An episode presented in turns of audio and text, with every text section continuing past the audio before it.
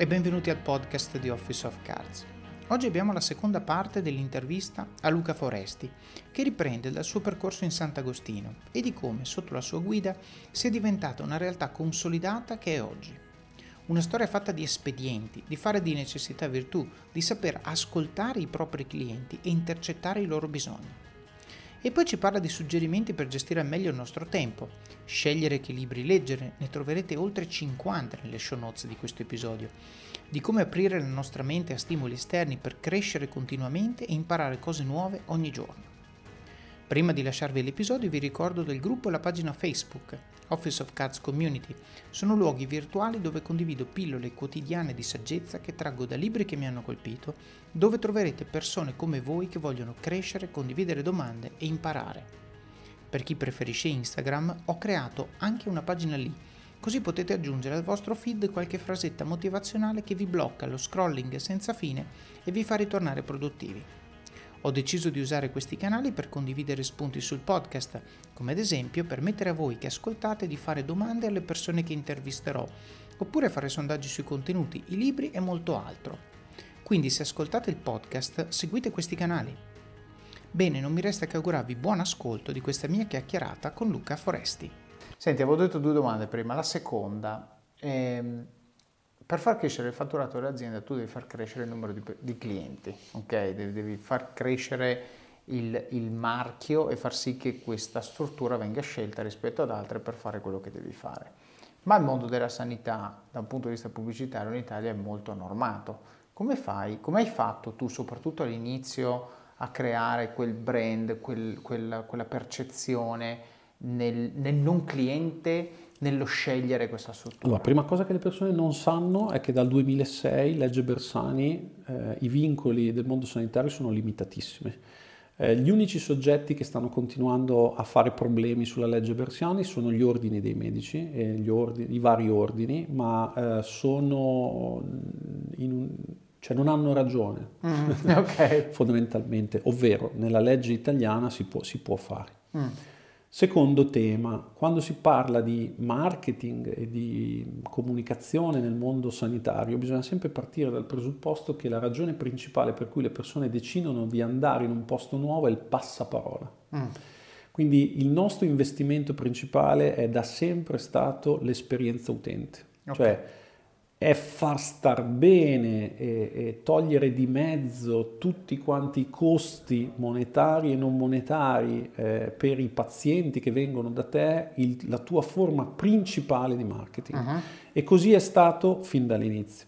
L'altra cosa che noi abbiamo fatto fin dall'inizio, abbiamo un po' occupato il web, cioè mm attraverso meccanismi di SEO, eh, investendo molto sul digitale quando ancora nessuno investiva sul digitale, uh-huh. ricordiamoci 2009-2010 era un mondo un po' diverso rispetto a quello che c'è oggi, noi siamo stati per tanti anni nel mercato dove eravamo, cioè Milano, primi in classifica su tutte le parole chiave significative, quindi dermatologo, eh, ginecologo, risonanza magnetica e così via, primi, primi, primi. Certo. E questo faceva sì che le persone che cercavano online per quel servizio ci trovavano facilmente. E questa tua scelta di posizionare, cioè questa tua scelta di investire su questi canali nel 2009 derivava da esperienze pregresse e tu dicevi cavoli deve funzionare anche qua, te l'ha detto qualcuno? No, perché hai eh, fatto un 2 più 2 non da poco. No, una, era una scelta strategica.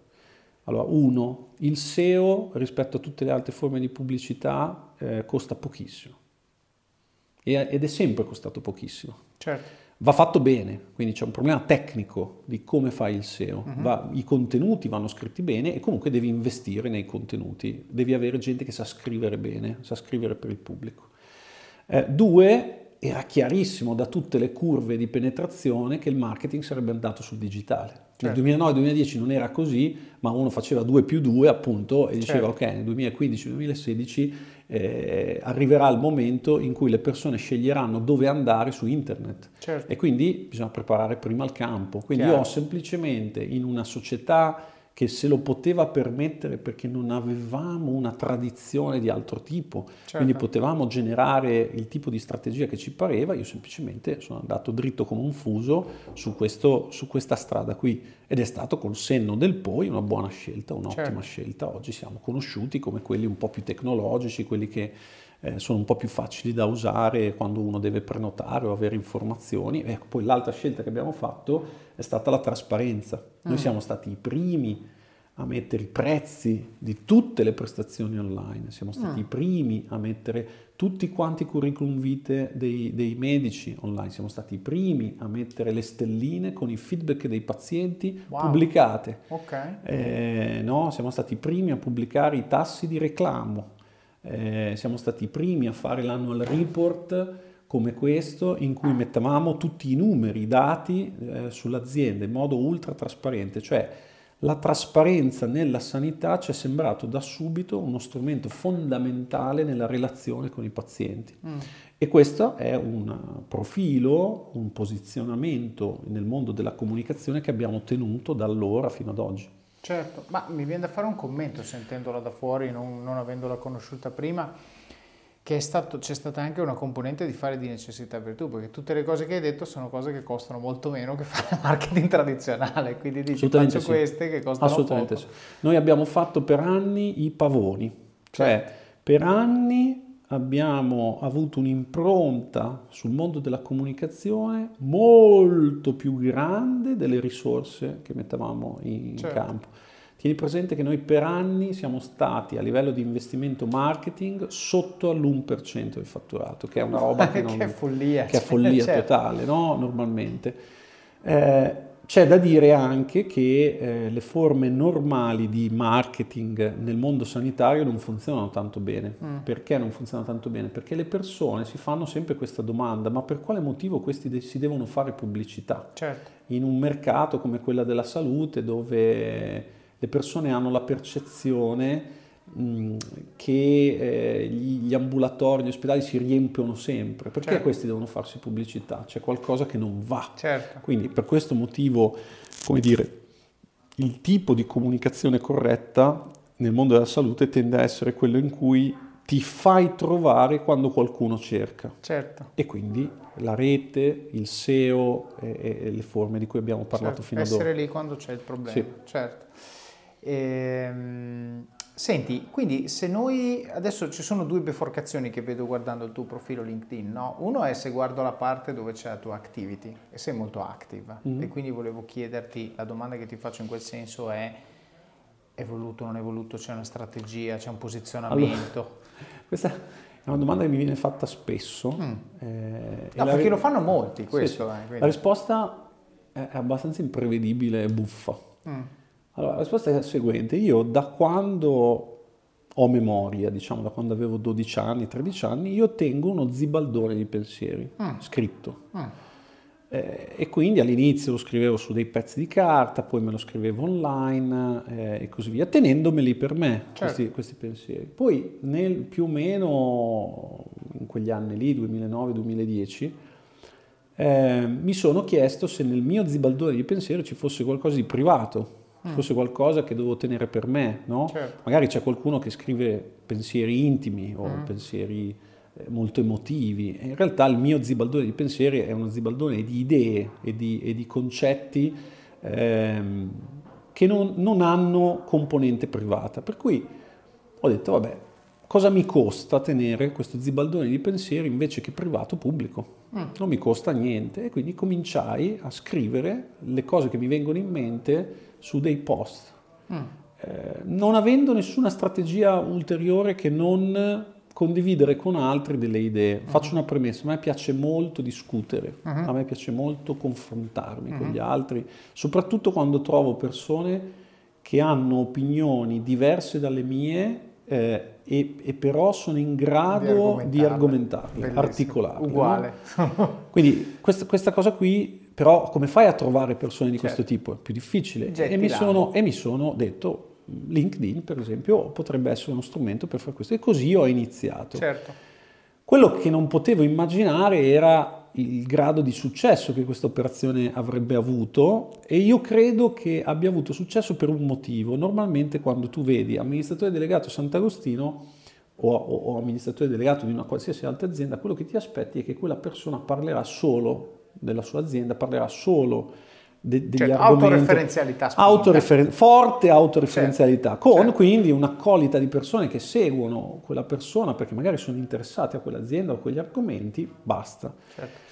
In realtà, eh, diciamo, il mio zibaldone di pensieri è fatto solo in parte eh, di sanità e di Sant'Agostino. Ci sono certo. dentro una, un certo numero di altri interessi, di altre logiche, di altre cose che studio. Per cui il risultato è stato che sono riuscito ad avere persone che mi seguono anche per motivi diversissimi, certo. gli uni dagli altri. E, e, sono riuscito a creare sulla, sulla, mia bacheca un luogo di discussione tra persone diverse. Mm.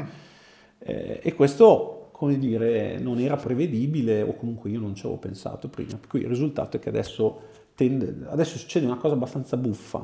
Mm. Quasi sempre quando mi metto seduto in una riunione qui su, sulla piazza di Milano, le persone che, che, siedono mi seguono su LinkedIn e certo. conoscono cosa penso. Ti conoscono molto meglio. Eh, molto meglio, e io non certo. conosco. Però ecco, questa, questa, è la cosa che è successa. Comunque questa è, è la verità, è come è andata, è come è andata la storia. Eh, oggi appunto la gente dice ma passi tutto il tuo tempo a, a, postare. No, non è che passo tutto il mio tempo, io passo molto tempo a studiare. Certo.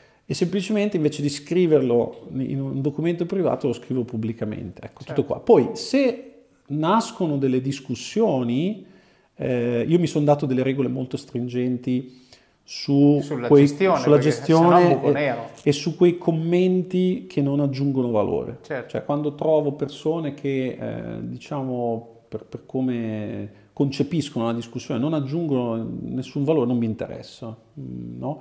Quando invece trovo persone, appunto anche persone che hanno opinioni diversissime dalle mie, anche in totale contrasto alle mie, ma che sono articolate, uh-huh. che hanno eh, documentazione riportata, che hanno logiche a cui non avevo mai pensato, beh, quello è come continuare a studiare. Certo. Anzi, per certi versi approfondisci certo. molto di più. Questo è come è andato. Certo, ma eh, è interessantissima come risposta perché tra l'altro senza saperlo è collegata alla domanda che ti avevo fatto prima su qual è il tuo modo di consolidamento delle cose, perché questo di fatto è un pezzo del puzzle, tu dici spendo tempo a pensare, nel momento in cui penso il concetto lo fisso e a quel punto me lo ricorderò per sempre, questo è un pezzettino di quella... Di certo. quella...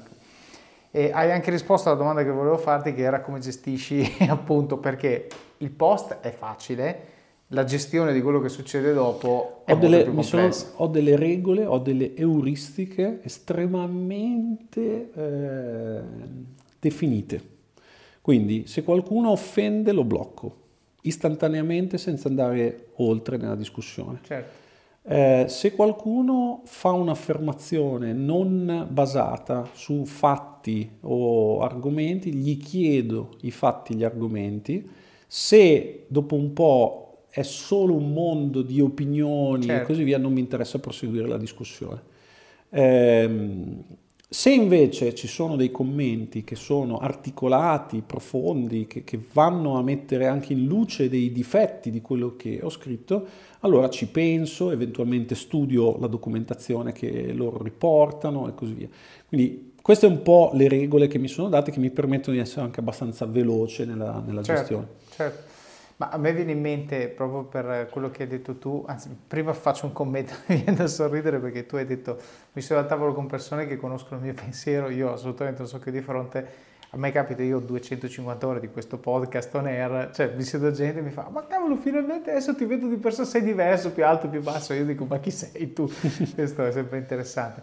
No, la cosa che volevo dire è, eh, io qualche giorno fa ho pubblicato anch'io una cosa eh, che, che, avevo trovato, un, un pensiero secondo me interessante, ci sono state, vabbè, un po' di commenti, due o tre di questi era, non sono completamente d'accordo perché, e io su tutti e tre, che andavano in direzioni diverse, sono partito nella risposta dicendo sono d'accordo. Cioè hanno veramente aggiunto Cambiato anche la tua opinione. A quello che, a quello che dicevo certo. Senti, se guardo il tuo profilo LinkedIn vedo che eh, fai anche, o hai fatto altre cose, no? Hai avuto delle esperienze come con Tiny Garden, Scuola Zoo, sono, sono cose che fai collaborazioni esterne, supporto? Allora, quei due casi sono casi in cui degli amici, delle uh-huh. persone che frequento, sì anche per ragioni professionali, ma che ormai nel tempo sono diventati amici, mi hanno chiesto di dare loro una mano nel board eh, uh-huh. di quelle due aziende. L'ho fatto per, per, un annetto l'uno e per un annetto l'altro eh, nel momento in cui avevano bisogno e, e, e, basta. Anche qui la logica è sempre eh, come dire, aiutare, eh, aiutare, gli altri quando te lo puoi permettere in termini di tempo e di difficoltà, cercando di aggiungere valore. Ehm, quindi questo è andato. Se, come dire, se qualcuno mi chiedesse di far parte del board di un'azienda, se l'azienda fa cose interessanti e se penso di poter creare valore, ci penso. Certo. Dipende dall'azienda, dipende da una serie di fattori. Certo. Questo episodio è supportato da Scalable Capital, il tuo compagno ideale per iniziare a investire in modo semplice, sicuro e conveniente. Con oltre 600.000 clienti, Scalable è una piattaforma regolamentata e questo è molto importante ragazzi, perché vi offre una possibilità di investire in azioni, ETF e fondi partendo solo da un euro. Ma perché dovreste iniziare a investire? È semplice. Primo, l'inflazione, che se aumenta di questo passo diminuisce di molto il nostro potere di acquisto. Secondo, se pensate oggi che la pensione che avrete quando ci andate a 80 e passa anni vi permetterà di sostenere lo stile di vita che avete, beh, vi faccio tanti auguri. E il terzo, beh, per chi ne ha, i figli. Io ad esempio ho un fondo per le mie bambine, piani di accumulo per me, investimenti diversificati per obiettivi che hanno orizzonti temporali diversi. Con Scalable puoi dare forma ai tuoi obiettivi di investimento e sfruttare appieno il suo potenziale per far crescere i tuoi risparmi nel tempo. L'importante è iniziare per step e Scalable non ti permette solo di acquistare azioni o ETF, ma anche di imparare come funziona il mondo degli investimenti. Scopri di più su come Scalable può trasformare il tuo approccio agli investimenti visitando il link in descrizione. Ricorda, con Scalable il tuo viaggio finanziario può iniziare solo con un euro. Non aspettare, investi nel tuo futuro oggi stesso con Scalable Capital. Senti, io ho visto che tu hai pubblicato, eh, sempre nell'ottica della trasparenza, le management pills, no, di, che cos'era? Un corso interno? È un programma di formazione eh, basata su testimonianze di persone che non sono dell'azienda. Quindi okay. fondamentalmente quello che facciamo, eh, scegliamo nel tempo persone che si occupano di tutt'altro, tipicamente. Abbiamo avuto qui eh, un sindaco di una città che ci ha raccontato cosa vuol dire fare il sindaco, Médecins Sans Frontières, abbiamo avuto qui una persona che ha costruito da zero un centro sportivo, mm. abbiamo avuto eh, manager di grandi aziende, eh, amministratori delegati, investitori eh, chi ha fatto la vendita del food su Amazon, eh, Gasbarrino, quindi abbiamo avuto tante persone molto, molto interessanti mm. che sono venute e il format è sempre stato questo, due ore, nella prima ora la persona racconta un po' quello che vuole, nella seconda ora eh, lo, lo, lo, mettiamo alla graticola con domande mm. abbastanza profonde. Mm. Finite le due ore poi portavamo a cena le persone... I sopravvissuti. in un, in un ristorante e lì c'era il secondo tempo, eh, certo. quello eh, dove innaffiando con un po' di vino e guardandosi negli occhi in un ambiente più calmo e tranquillo si poteva parlare anche di altro, anche in modo più profondo. E questo è stato un uh, modello di formazione, credo, molto più potente di qualsiasi altra formazione d'aula che uno possa fare. Anche lì la logica è stata, vabbè, già che ci siamo, lo riprendiamo, lo spariamo su YouTube e lo mettiamo a disposizione di tutti. Quindi mm. trovi su YouTube tutte le nostre management okay. pills, la, tutte le nostre discussioni, tutte le nostre domande con loro, non trovi quelle del ristorante perché... È chiaro che quelle sono protette, sono PG18 quelle. Esatto. Ma è sicuramente secondo me è uno stimolo interessante. Eh, come li trovi? Cioè, l'idea di esporre, soprattutto pensando ai giovani che hai a questo tipo di esperienze, sono d'accordo con te, forma molto di più di un libro, di una lezione d'aula, un corso così. Come li trovi questi manager, che vengono, persone da portare? Sì. Relazioni personali, eh, okay. domanda diretta, hai voglia di... E, e c'è un piano editoriale o prendi, cioè è più demand driven o supply driven? Quello che è, ho è, time, dri- è time driven, okay. cioè è, è, il fatto che se potessimo farne molti di più lo faremmo, ma che noi come gli altri hanno temi di tempo, perché certo. alla fine è impegnativo, devi dedicare 4 ore, 5 ore de- de- della certo. tua vita a fare questo per chi viene. Certo. E noi che, che, che, lo subiamo, tra virgolette, cioè che, che, siamo lì, dobbiamo anche noi dedicare 4-5 ore, quindi lo possiamo fare per una certa quantità di tempo. Quindi alla fine la verità è che lo facciamo circa una volta al mese. Okay, Più o meno una beh, volta al mese facciamo, cioè. facciamo, un incontro di questo tipo. Il Covid ha creato qualche tema perché erano tutti incontri fisici pre-Covid. Chiaro. Poi dopo abbiamo fatto, l'abbiamo già rifatto post diciamo ancora nel Covid, un primo incontro eh, con una persona, e, però li troviamo per relazioni. Certo, cioè... ho capito. E non è che magari l'attività su LinkedIn ti aiuta in questo? Anche, certo. assolutamente. Anche, assolutamente. Cioè risulta abbastanza facile per me chiedere alle persone, vieni e ci racconti questa cosa, le persone hanno piacere a farlo. Certo. Senti, ci spieghi il Marketplace of Ideas, quella vignetta? Allora, quella vignetta lì viene da eh, l'Economist, che è un, diciamo, la mia fonte di informazione preferita per quanto è seria e diciamo, quando trovo dei dati lì o delle idee lì tendo a fidarmi molto e rappresenta molto molto bene eh, il dibattito pubblico. Se mm. guardi bene quell'immagine, dentro ci sono tutta una serie di elementi di quello che succede nel dibattito pubblico, no? quindi eh, le fake news, no? Un, le, le, la difficoltà ad andare attraverso le logiche, dei concetti e così via. Quindi quello che a me interessa fare è dibattere, eh, soprattutto dei temi più caldi, quelli più interessanti, in cui le persone in quel momento si sentono maggiormente vicine eh, e farlo non in modo politically correct, che trovo noiosissimo, ma farlo andando al nocciolo delle questioni. Mm-hmm. Per cui quell'immagine lì, secondo me, rappresenta piuttosto bene quello che io vorrei fare. Poi non è detto che ci riesca sempre, ovviamente, però mi piacerebbe un, sì, un marketplace of ideas, un luogo dove la gente si presenta con delle idee, non delle ideologie, non delle de, delle posizioni a priori di qualsiasi discussione inamovibili, eh, non delle fake news, non delle chiacchiere da bar. Ecco, certo. questa è un po' l'idea. Un'agora greca, sì, ripristinare quel tipo di... Esattamente. Senti, volevo farti una domanda, dato che insomma, tu adesso hai citato anche l'Economist come fonte di, di informazione, eh, chiaramente anch'io sono fortemente combatto con tutte le mie forze le fake news, ma soprattutto la superficialità con cui le persone traggono conclusioni su un titolo di giornale, punto. Eh, volevo farti una domanda su libri, no? Io mi aspetto che tu legga tanto, correggimi se sbaglio. Eh, Corretto. E la domanda è, se tu dovessi consigliare ad un ascoltatore generico, posto che i libri, se, se, ho capito il personaggio che ho di fronte, è il libro è funzione della persona a cui lo regalo, non è ovviamente mm. un senso assoluto però magari hai, non so, una top 5, una top 3 allora, libri che ti hanno segnato molto. Allora, innanzitutto noi abbiamo una bibliografia di libri che ti posso dare e puoi mettere in, in download okay. eh, e ce n'è un certo numero. Eh, comunque io leggo tanto, eh, ci sono tanti libri che mi hanno influenzato, uh-huh. mm, non starei adesso a fare una classifica o no, mm, ci sono libri, non lo so, il più bel libro sul potere che abbia mai letto mm. è ehm, Memorie di Adriano di Margitius Senar. Eh, quindi un, in quel caso è un romanzo storico. Mm-hmm. No?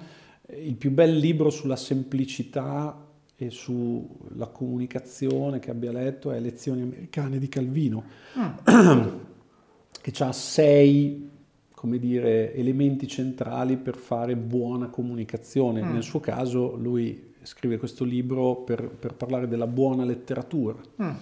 Eh, poi ci sono libri iper profondi dal punto di vista scientifico, come per esempio Pensieri lenti, pensieri veloci di Kahneman, che, mm. che hanno condizionato molto. Certo. Oppure libri più tecnici, per esempio il mio modello di gestione del tempo è tratto da un libro che si chiama Detto Fatto di Allen, Uh-huh. Eh, e poi tu, ci sono tutti ah, i filoni. Getting Things Done. Getting things sì, done. Sì. Detto fatto in italiano. Certo. E poi ci sono, ci sono, tutto il filone dei libri sulle start-up, largamente diciamo, scritti da persone che vivono in Silicon Valley. Certo. Ehm, e quindi Lean Startup è certamente una, uno di questi, The Rainforest è un altro. Mm-hmm. Beh, però ecco, in, nella bibliografia poi potete trovare la lista dei libri che in questi anni sono stati rilevanti per me, per la mia formazione e, e, e che ho condiviso poi con i miei colleghi qua. Certo. Allora ti faccio la meta domanda. Mm. Come scegli un libro da leggere? Allora, è una, è una rainforest, cioè io in ogni momento, andando attraverso un qualche tema, incontro libri, incontro fonti. Uh-huh. Eh, questo, questo, fenomeno si allarga sempre di più nel tempo, uh-huh. ok? E tendenzialmente io compro questi libri, li metto su Kindle e diventano una pipeline di libri che devo leggere. Certo, che però cresce più velocemente no, della tua capacità di evaderla. Assolutamente. Conosco cresce, la sensazione. Cresce molto più velocemente la mia capacità di evaderla, però è interessante perché finito un libro, poi ho davanti il mare magno di libri lì pronti certo. per essere letti certo. e, e, la scelta del prossimo libro da leggere è un momento interessante emotivamente interessante, quindi da un lato cerco di saltellare da un argomento all'altro, mm. di non stare per eh, sei mesi sullo stesso argomento perché mi romperei le palle. Certo.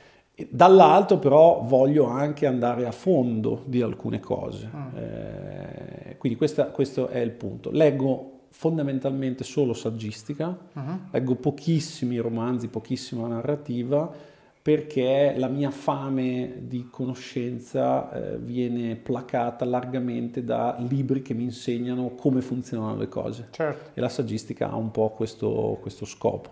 Per cui, ecco, la, la, cosa interessante che poi mi capita sempre di più, è un po' sempre stato così, ma questa cosa va avanti, che quando mi fanno delle domande molto spesso do la risposta velocemente, ma non perché me la sono inventata in quel momento, perché non faccio altro che andare a prendere nello shelf le certo, idee che certo. ho studiato precedentemente. Certo.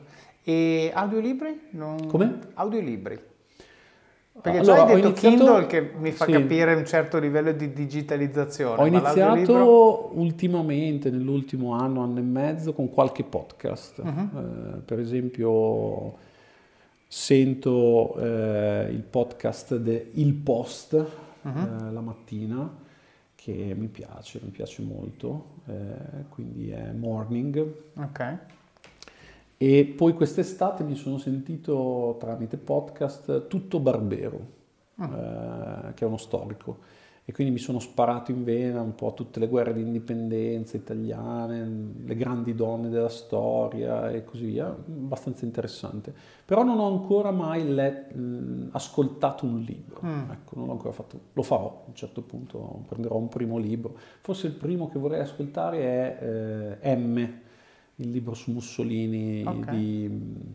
Eh, scu- eh, come si chiama? Scu, Scurari, una cosa mm. del genere. Sono stato ieri sera a teatro a vedere M, quindi ah, okay. ce l'ho fresco in mente. Quello probabilmente è un libro adatto per, per, essere ascoltato. Un altro libro che vorrei a un certo punto ascoltare è, è quello di Obama, di Barack Obama, semplicemente ah. perché chi e parla è lui. Certo. Eh, e quindi è interessante sentire uno che racconta la propria vita leggendo il libro. Insomma. Certo. E adesso un bel caffè finito.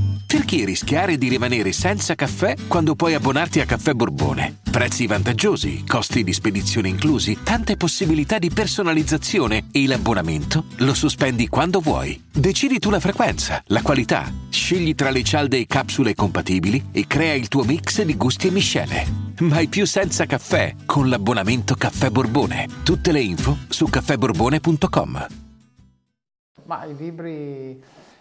Allora, la differenza, se ti posso dare il consiglio di uno che ha già sì. Crossing the Chasm, ehm, l'audiolibro non è solo contenuto, questo è il problema dell'audiolibro. La narrazione fa tantissimo. Mm. E quindi quando tu dici mi piace Obama perché lo dice lui, mm. lo legge lui, hai capito qual è la differenza tra un buon audiolibro e un cattivo audiolibro. Tante volte dove l'autore non fa l'investimento giusto nella narrazione, che non vuol dire che lo deve narrare lui, vuol mm dire investimento giusto, vuol dire che c'è una sorta di curation, una sorta di scelta editoriale, il, ci sono addirittura alcuni audiolibri che hanno i, gli attori diversi che fanno le voci quando c'è un dialogo, eccetera, eccetera. È diverso, ok? Mentre invece ce ne sono alcuni che sono piatti, fai certo. veramente fatica a seguire. L'autore magari si è messo lì con l'iPad e il microfono come noi adesso mm-hmm. e ha mhm. detto faccio l'audiolibro. Certo. Ecco, si sente molto la differenza. E a parità di contenuto, quando è narrato male, io lo interrompo, no, non, vado, non vado oltre. E, senti, hai parlato di time management, posso farti una domanda su questo? Perché allora, il libro di David Allen, eh, ne ho anche parlato nel podcast, mi auguro che chi ci ascolta lo abbia, lo abbia letto. Ma tu nello specifico, eh, che, che, cioè, quali sono i tuoi quelle due o tre cose che tu pensi di fare, non dico meglio degli altri, ma che ti rendono particolarmente efficiente del suo approccio una, in generale? No, ma non tanto il suo approccio. Io, io faccio una cosa molto bene, uh-huh. eh, sono concentrato in quello che sto facendo in quel momento. Mm. Se uno riesce a farlo, questo, eh, ha già risolto gran parte dei problemi di time management. Poi mm. ci sono altri trucchi che appunto Allen tratta, importanti, quindi per esempio il trucco di fare subito le cose che puoi fare in meno di un minuto è un trucco interessante, importante. Certo. Eh, il trucco di usare eh, il calendario per allocare attività future è un altro trucco interessante. Però sono, come dire, degli aiuti, delle stampelle. Ma il punto mm. fondamentale è che adesso io sto parlando con te, sto pensando a quello che sto dicendo, ti sto guardando negli occhi e non c'è niente che mi stia disturbando. Mm né dent- che, che, proviene da dentro la mia mente, certo. né che eh, proviene dal mio telefono. Certo. È più di un'ora che stiamo parlando, come vedi, non ha mai squillato. Certo. Perché ho educato tutte le persone attorno a me a non chiamarmi, certo. se non per super urgenze. Certo. Eh, ecco, questa cosa penso sia l'elemento centrale. No? Fai una cosa, falla bene, falla fino in fondo, quando hai finito ne fai un'altra. Ma questa cosa della presenza, ce l'hai sempre avuta o l'hai coltivata? L'ho coltivata, a un certo punto ho capito fino in fondo, eh, leggendo anche qui i libri sul flusso e una serie di altri argomenti, ho capito fino in fondo che questo era l'elemento centrale. Tra l'altro non è solo un problema di time management, uh-huh. ma è anche un problema fondamentale nelle relazioni, uh-huh. soprattutto quando hai dei ruoli di responsabilità. Uh-huh. Quando hai dei ruoli di responsabilità dedicare tutta la tua attenzione alla persona che hai di fronte in quel momento cambia completamente la partita certo. rispetto a eh, mentre parli con lui o lei, rispondere al telefono, guardare da un'altra parte, ah. eh, perdersi mentalmente in altri pensieri, mm, non va bene, non funziona. Quindi questa è stata una cosa che ho, ho imparato. I miei familiari mi prendono sempre in giro perché diciamo, ho portato al parossismo questa cosa, nel senso che io quando sto, non so, studiando, attorno a me può succedere qualsiasi cosa e io non lo sento, uh-huh. non, non, non, me ne occupo, non, uh-huh. non, lo so. E loro a un certo punto se ne sono resi conto e quindi quando mi vogliono parlare mi devono proprio venire lì, interrompere, certo, fare shaking, la mano davanti, mettere la mano davanti certo. e, e, così via. E quindi niente, io faccio le cose una alla volta. Questo è il miglior strumento di time management che uno possa avere. Ma posto che penso sia impossibile argomentare sull'output, cioè su quello che è il risultato, io vorrei farti di nuovo una domanda sull'input perché se tu dicessi quello che hai appena detto nel 1990 è facile, tieni la tv spenta, distrazioni sono limitate. Oggi, già solo in questa intervista, io per prendere gli appunti ho l'iPad no? E ogni tanto vedo delle notifiche sopra che potrebbero distrarmi. Io mi sono educato anche perché se no ovviamente perdo il filo del mio podcast e farei una figuraccia, non vedo niente. Però nel, nel, generico, quindi immagino banalmente quando sono in call e oggi ne facciamo tante, no? addirittura tu ne postavi ieri l'efficienza di fare le, le video call eccetera eccetera, finché sei in call le notifiche, il cellulare, l'iPad, l'orologio, le okay. cose come, fai, come hai fatto a educarti? Cioè è puro willpower, allora, dici è così, eh? Oppure... Oh, primo, primo eh, devi costruire l'ambiente in cui lavori. Uno degli elementi oggi centrali per questa costruzione è togli tutte le notifiche. Tutte. Tutte. Tutte. Basta. Togli tutte le notifiche ed eventualmente una volta che hai tolto tutte le notifiche puoi decidere eh, di aggiungere la semplice notifica col numerino sulle app in certo. modo che quando tu vuoi guardi e te la vai a pescare. Mm.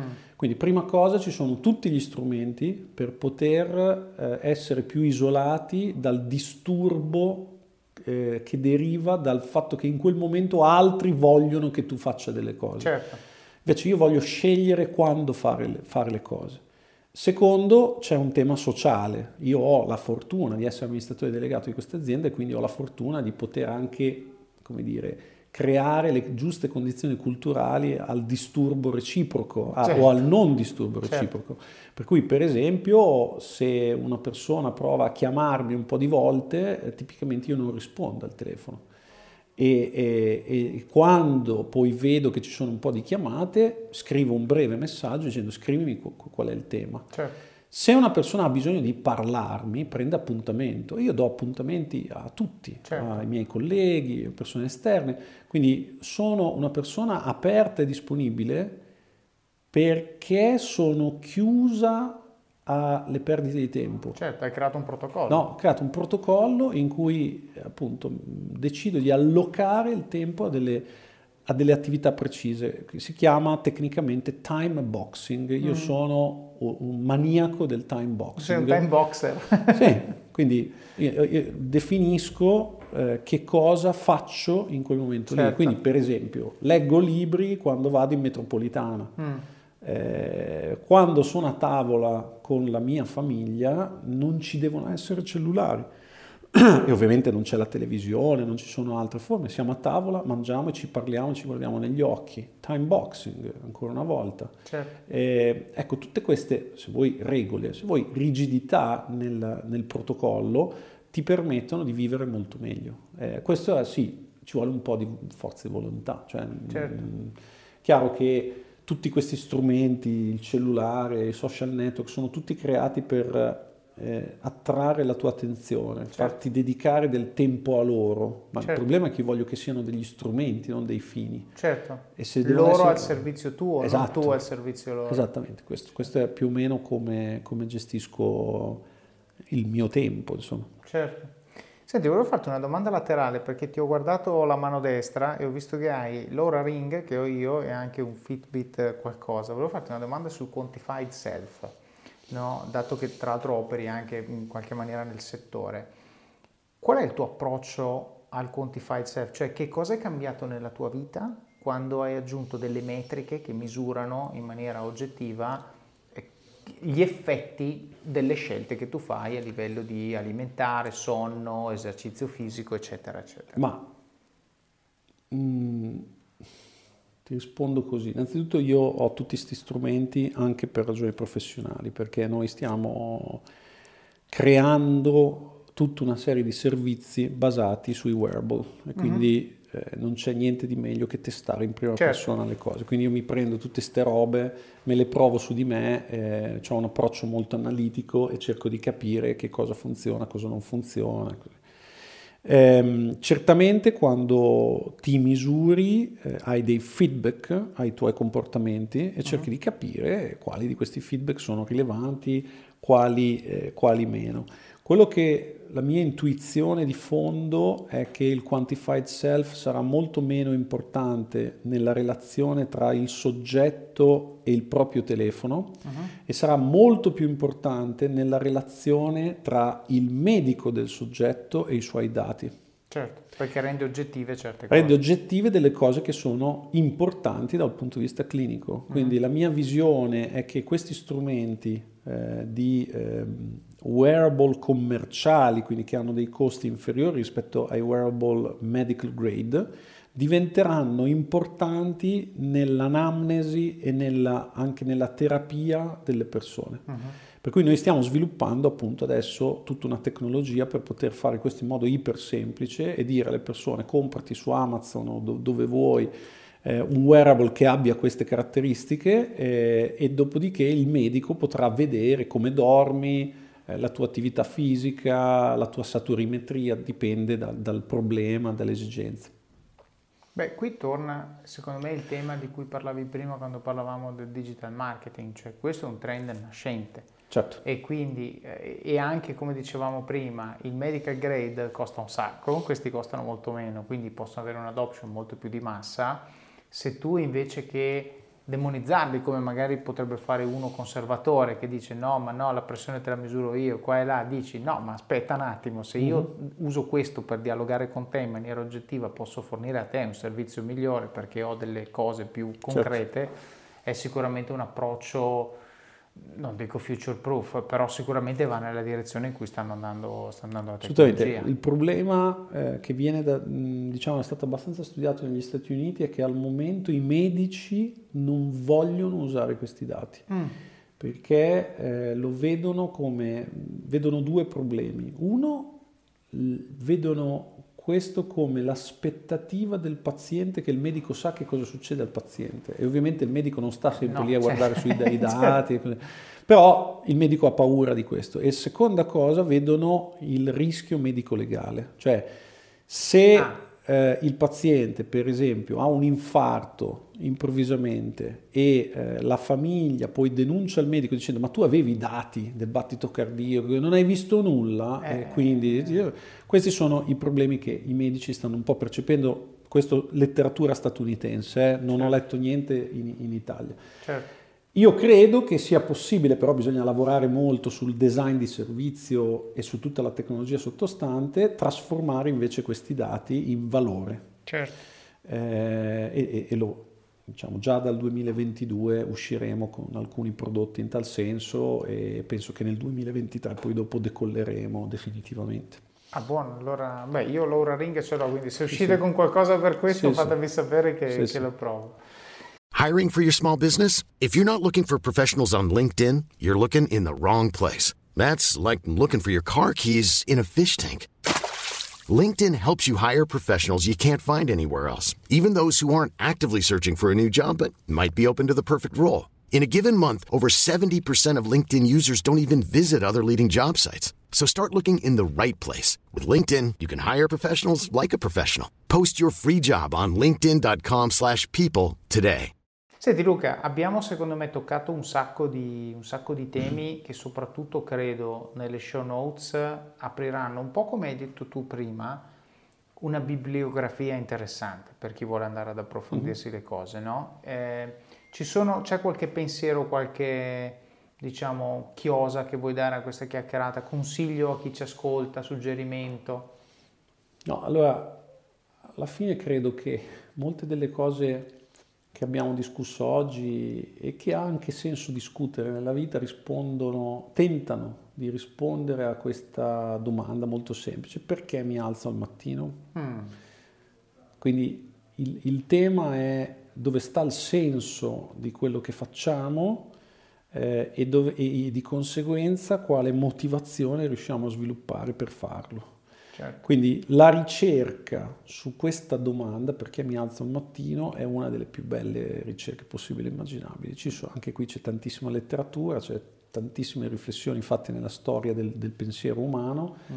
Eh, quello che consiglio a tutti quanti è di non lasciare andare questa domanda eh, così, sen, senza un, un po' di tempo, un po' di energia eh, dedicata a questa domanda. Quindi certo. perché mi alzo al mattino?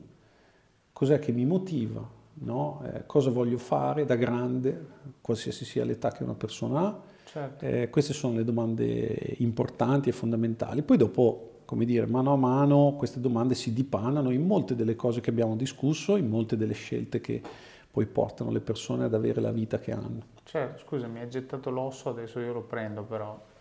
Come... Allora, di nuovo faccio un esempio personale, anch'io ho sempre letto tantissima saggistica negli ultimi boh, dieci anni, eh, sempre nel tentativo di finire un libro, aver imparato qualcosa, ascoltare un podcast, aver imparato qualcosa, eccetera, eccetera. Ultimamente ho cominciato a esplorare una dimensione più interiore che va non a nutrire la mente di concetti e strumenti, ma anche di pensieri. Ho cominciato a leggere, per esempio, adesso di recente sto leggendo un libro che si chiama The Daily Stoic ed è sostanzialmente sono 366 pagine, una per giorno dell'anno, anno bisestile. Su ciascuna di esse c'è un estratto uh, di un uh, pensiero, di una frasetta eh, di un filosofo e o insomma Marco Aurelio, Epiteto, Seneca, i, i grandi esponenti del, dello stoicismo e sotto c'è la riflessione degli autori, no? Su quel pensiero. Diciamo che te lo calano nel 2022, ecco come concetto. Ed è pazzesco come Mentre quando normalmente leggo un libro, no, leggo, giro, leggo, giro, leggo, giro, lì è una pagina perché devi leggerne una al giorno concettualmente, però devi spendere un attimo di tempo a digerire quello che hai letto no, e rifletti, eccetera.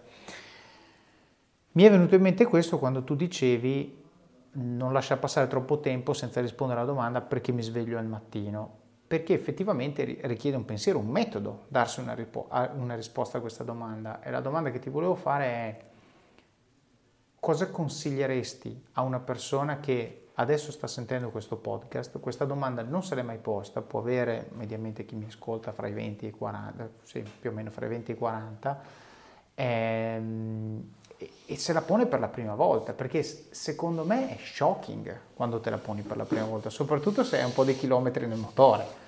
No, e dici, oh mio Dio, può essere spaventoso. Che, che consiglio daresti?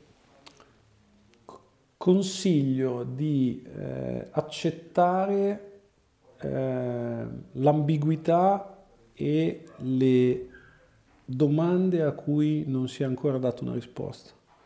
Cioè il problema di questa domanda è che uno pensa che si debba immediatamente arrivare alla risposta. Mm. In realtà eh, diciamo queste domande tendenzialmente sono lì per essere poste e rimanere con noi per un sacco di tempo. Mm. mm. E quindi le risposte o, o, o, le parziali risposte a, quelle, a queste domande, poi dopo uno le trova nelle esperienze che fa. Solo che fare delle esperienze con buone domande dentro è completamente diverso rispetto a fare delle esperienze senza buone domande dentro. Mm. Quindi fondamentalmente uno deve passare un sacco di tempo a riempirsi di buone domande.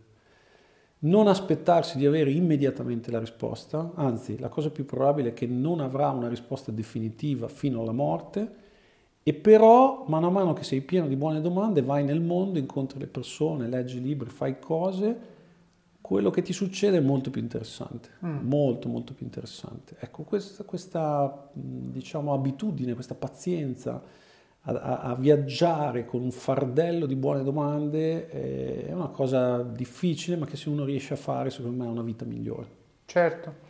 Mi è venuto in mente una metafora quando dicevi questa cosa ed effettivamente secondo me, cioè, che dimostra quanto è vero quello che hai appena detto. Perché, ripeto, può sembrare astratto, ma lo calo nel pratico immediatamente. E mia figlia ha 4 anni e ogni tanto torna a casa e mi racconta cosa giocavano a scuola, no? E, e, quindi un giorno mi dice abbiamo fatto il gioco di dover trovare tutte le cose gialle, no? E, e ho detto giochiamo. Eravamo, insomma a casa mia c'è cucina e sala nello stesso livello e ho detto ok giochiamo questa cosa qua. Io ho scoperto cose in quella stanza che non sapevo fossero certo. lì, le ho, le ho, viste tutti i giorni ma non le ho mai viste tutti i certo. giorni. Ok? Invece, e quindi mi ritrovo in quello che dici tu perché quando ti sei fatto la domanda giusta, come spesso diceva Hemingway, no? che andava a letto lasciando la frase a metà, mm-hmm. perché così durante la notte riprendeva tutto. Lì lo stesso discorso, crei, ehm, probabilmente orienti la tua antenna a percepire le frequenze giuste quando poi ti esponi alla vita di tutti i giorni. Questo, questa è la mia interpretazione della tua risposta. Bellissimo pensiero, adesso, adesso andrò a letto con questo pensiero. Luca, senti, grazie mille, metteremo tutti i link grazie nelle show notes, Decis- decisamente una chiacchierata interessante e niente, dai, alla prossima. Alla prossima. grazie. Grazie mille. Ed eccoci qui, dopo questa seconda parte della mia chiacchierata con Luca, davvero carica di spunti e idee che sono certo troverete utili quanto le ho trovate utili io. Ci ha parlato di fare di necessità virtù e di come sia stato un early mover nel capire cosa cercavano i clienti che avevano bisogno dei servizi che Sant'Agostino offriva. L'effetto di questo è stato disegnare una strategia di marketing che fosse low cost e che andava proprio a indirizzare le esigenze dei suoi clienti. Ci ha parlato di recensioni, di trasparenza, di annual report, strumenti che costavano poco e che gli hanno permesso di vincere la fiducia dei suoi clienti. Ci ha poi raccontato di come è finito a scrivere una moltitudine di post su LinkedIn rendendo pubblico il suo zibaldone dei pensieri. L'obiettivo era semplice, condividere le sue idee con gli altri e cercare confronto con persone che gli facessero challenge strutturati. Io lo dico sempre, l'intelligenza non è cercare chi ti dice sempre sì, ma cercare persone che sono in grado di sostenere e argomentare una posizione completamente ortogonale alla nostra. E da quel confronto nasce sempre crescita e a volte anche qualche bella amicizia. Ci ha poi spiegato di come abbia creato delle regole per la gestione veloce e pratica del suo profilo social. Quante volte finiamo nel vortice dei social media perché ci avventuriamo in essi senza alcuna regola? Decidere a priori quanti minuti, quanti post, quanti like faremo è un modo eccezionale per limitare l'intrusione che questi mezzi possono avere nelle nostre vite. Luca ha poi anche creato delle euristiche per decidere come gestire l'eventuale negatività che immancabilmente su internet si trova. E anche qui questo approccio dovremo usarlo tutti nelle nostre vite, non solo sui social. Se una persona ci fa perdere tempo, decidiamo a priori come gestirla. Se una persona ci fa arrabbiare, idem, se una persona non ci rispetta, idem. Cerchiamo di non improvvisare. Il rischio di perdere tempo o fare cose più per emozione che per approccio deliberato è semplicemente troppo grande. Ci ha poi detto di come lui usi il suo network per portare stimoli diversi nella sua azienda, condividendo esperienze e aiutando il suo team a tenere una mente aperta su moltissimi temi. Bello quando lavoriamo in aziende in cui la leadership si prende cura della nostra formazione, ma se non è così, dobbiamo pensarci noi. Cerchiamo sempre stimoli, idee, cerchiamo confronto, feedback, qualsiasi cosa possa aprirci la mente. Ci ha parlato della lettura e di come si organizza per individuare e leggere contenuti che lo arricchiscono e lo fanno crescere. Andate a cercare alla biobli- bibliografia nelle show notes, è davvero ricca di perle, vi ho messo il link. Ci ha poi parlato di come il suo superpotere, tra virgolette, sia fare una sola cosa alla volta, fatta bene, fatta fino in fondo e solo allora preoccuparsi del resto. Curioso come questo sia esattamente la stessa risposta che Warren Buffett e Bill Gates hanno dato ad una conferenza negli anni Ottanta alla domanda qual è il segreto del tuo successo? Entrambi avevano il microfono in mano e hanno detto focus. Focus vuol dire fare una cosa alla volta e farla bene. Ci ha poi spiegato di come lo step base per creare attenzione e presenza sia togliere tutte le notifiche. Forse brutale all'inizio, ma devo dire che dopo la chiacchierata con Luca ho eliminato una buona parte delle notifiche sui miei dispositivi e i benefici in termini di attenzione che riesco a dedicare alle cose che faccio sono stati pressoché immediati. Attenzione al richiamo di guardare i nostri dispositivi, la FOMO, la fear of missing out dobbiamo ignorarla. Il mondo va avanti anche se noi non lo guardiamo girare.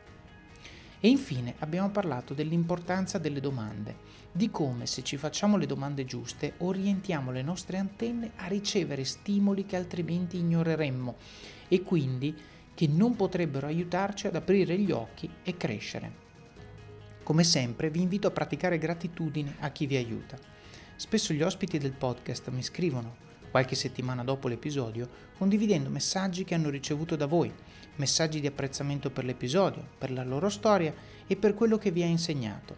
Fatelo, mi raccomando, il podcast vive di questo, vive di emozioni positive, di persone che imparano, di ringraziamenti, di collegamenti nati quasi per caso. Questo in realtà è un consiglio molto più ampio. Se qualcuno fa qualcosa per voi, qualcosa che vi fa crescere e vi rende migliori, ringraziatelo renderete la sua giornata, come spesso accade con le mie, quando mi scrivete, migliore. Passiamo ora al supporto, la fase in cui siete voi i protagonisti e in cui dimostrate con pochi e semplici ma significativi gesti quanto impatto abbiano questi contenuti nel vostro quotidiano e quanto sia importante per voi che il podcast continui a crescere. Quindi come fare? Il primo modo è Patreon ed è il primo link che trovate nelle show notes. Vi basta andare su it.officeofcards.com barra podcasts e cliccare l'episodio di Luca, oppure andare su patreon.com barra officeofcards. Patreon è un modo senza sforzo per contribuire alla qualità di questo podcast e vi permette di fare delle piccole donazioni mensili, anche di un solo euro, per darmi una mano a finanziare supporto professionale per l'editing degli episodi e la promozione del podcast. Spesso mi dite grazie per questo podcast sui social via email, in alcuni casi anche di persona, e vi sono infinitamente grato di questo. Se potete, anche un aiuto concreto può fare la differenza e contribuire a renderlo ancora migliore. Si tratta di una cifra libera. Se ciascuno di voi desse un solo euro al mese, davvero niente, potrei assumere un tecnico audio full time e una persona che mi aiuti a diffondere il messaggio sui social o altri mezzi di comunicazione.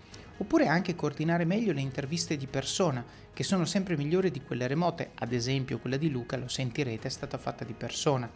Potrei cercare anche attivamente diverse tipologie di ospiti su LinkedIn, fare più recensioni di libri che richiedono più tempo, insomma se volete che il podcast cresca un po' di supporto ci vuole. Grazie di cuore a tutti i patrons che hanno scelto di supportare Office of Cards finora.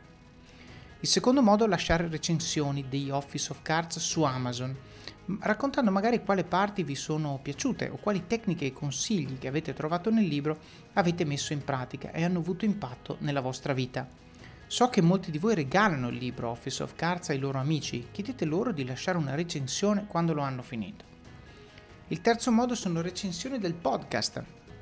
Se lo ascoltate su Apple Podcast e da ora anche su Spotify. Finalmente anche Spotify ha aggiunto le stelline, il vostro modo per dire quello che pensate di questi contenuti. Potete quindi commentare un episodio o una frase che vi ha colpito particolarmente, magari già questo episodio. Luca ci dà un sacco di, di, di valore, di stimoli, di spunti, liste di cose da leggere, contenuti da ascoltare, davvero utilissimo. Il quarto modo, se usate Apple Podcast, potete abbonarvi al podcast costa meno di un euro al mese e con l'abbonamento avete accesso in esclusiva a contenuti extra, come ad esempio gli episodi completi, ovvero le due o tre puntate di ogni episodio appena le ho pronte io, non quando il calendario editoriale le prevede pronte per la pubblicazione, oppure altri materiali che sto pensando di rendere disponibili nei prossimi mesi. Il quinto modo, suggerite persone che vorreste che io intervistassi o temi che vorreste che io trattassi questo podcast lo faccio io, è vero, ma lo faccio per voi. Un po' come i regali che si dice debbano piacere a chi li riceve e non a chi li fa, anche qui sta a voi aiutarmi ad aiutarvi e identificare temi o persone che ritenete facciano bene al gruppo. Di nuovo grazie a Silvia per aver suggerito Luca per queste due ottime puntate. Il sesto modo sono i link nelle show notes. Allora, io di solito parlo di problema, vediamola in modo positivo.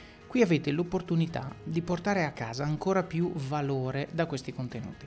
Molti di voi, davvero tanti, mi dicono che non le guardano. Io nelle show notes metto i principali punti di cui abbiamo parlato, tutti i link a cose che magari non tutti conoscono per poterle approfondire, i profili degli intervistati, foto, materiali audio-video, link utili a volte con codici di affiliazione di strumenti che vi aiutano a crescere. Nelle show notes di questo episodio trovate la bibliografia di Luca Foresti, sono 50 libri e anche di più, ragazzi andate a vederla, veramente merita. Parlando di link con codice di affiliazione, il settimo modo, prima di fare il vostro shopping su Amazon, mi raccomando solo dal sito web, dall'app non funziona, passate dalle show notes del podcast su it.officeofcards.com barra podcasts e cliccate sul link di Amazon oppure comprate uno dei libri che suggerisco nella sezione libri del sito. Così aiutate voi stessi a crescere e anche il podcast, il tutto con un solo clic. L'ottavo modo, parlare del libro e del podcast con le persone che vi stanno a cuore, amici, colleghi, parenti. Leggete questo libro insieme alle persone alle quali tenete e discutetene come in un book club. Taggate il libro o l'episodio che più vi ha colpito sui vostri profili social in modo che il numero più alto possibile di persone possa beneficiare di questi contenuti. E il nono, il più importante di tutti, mettete in pratica quello che avete imparato e dimostrate con i fatti che le cose di cui parliamo qui funzionano. Fate come Luca, siate curiosi, pianificate le vostre mosse, leggete, consolidate quello che avete letto e imparato, confrontatevi con gli altri e siate deliberati nelle vostre scelte e metodici nell'applicazione delle vostre strategie e i vostri piani.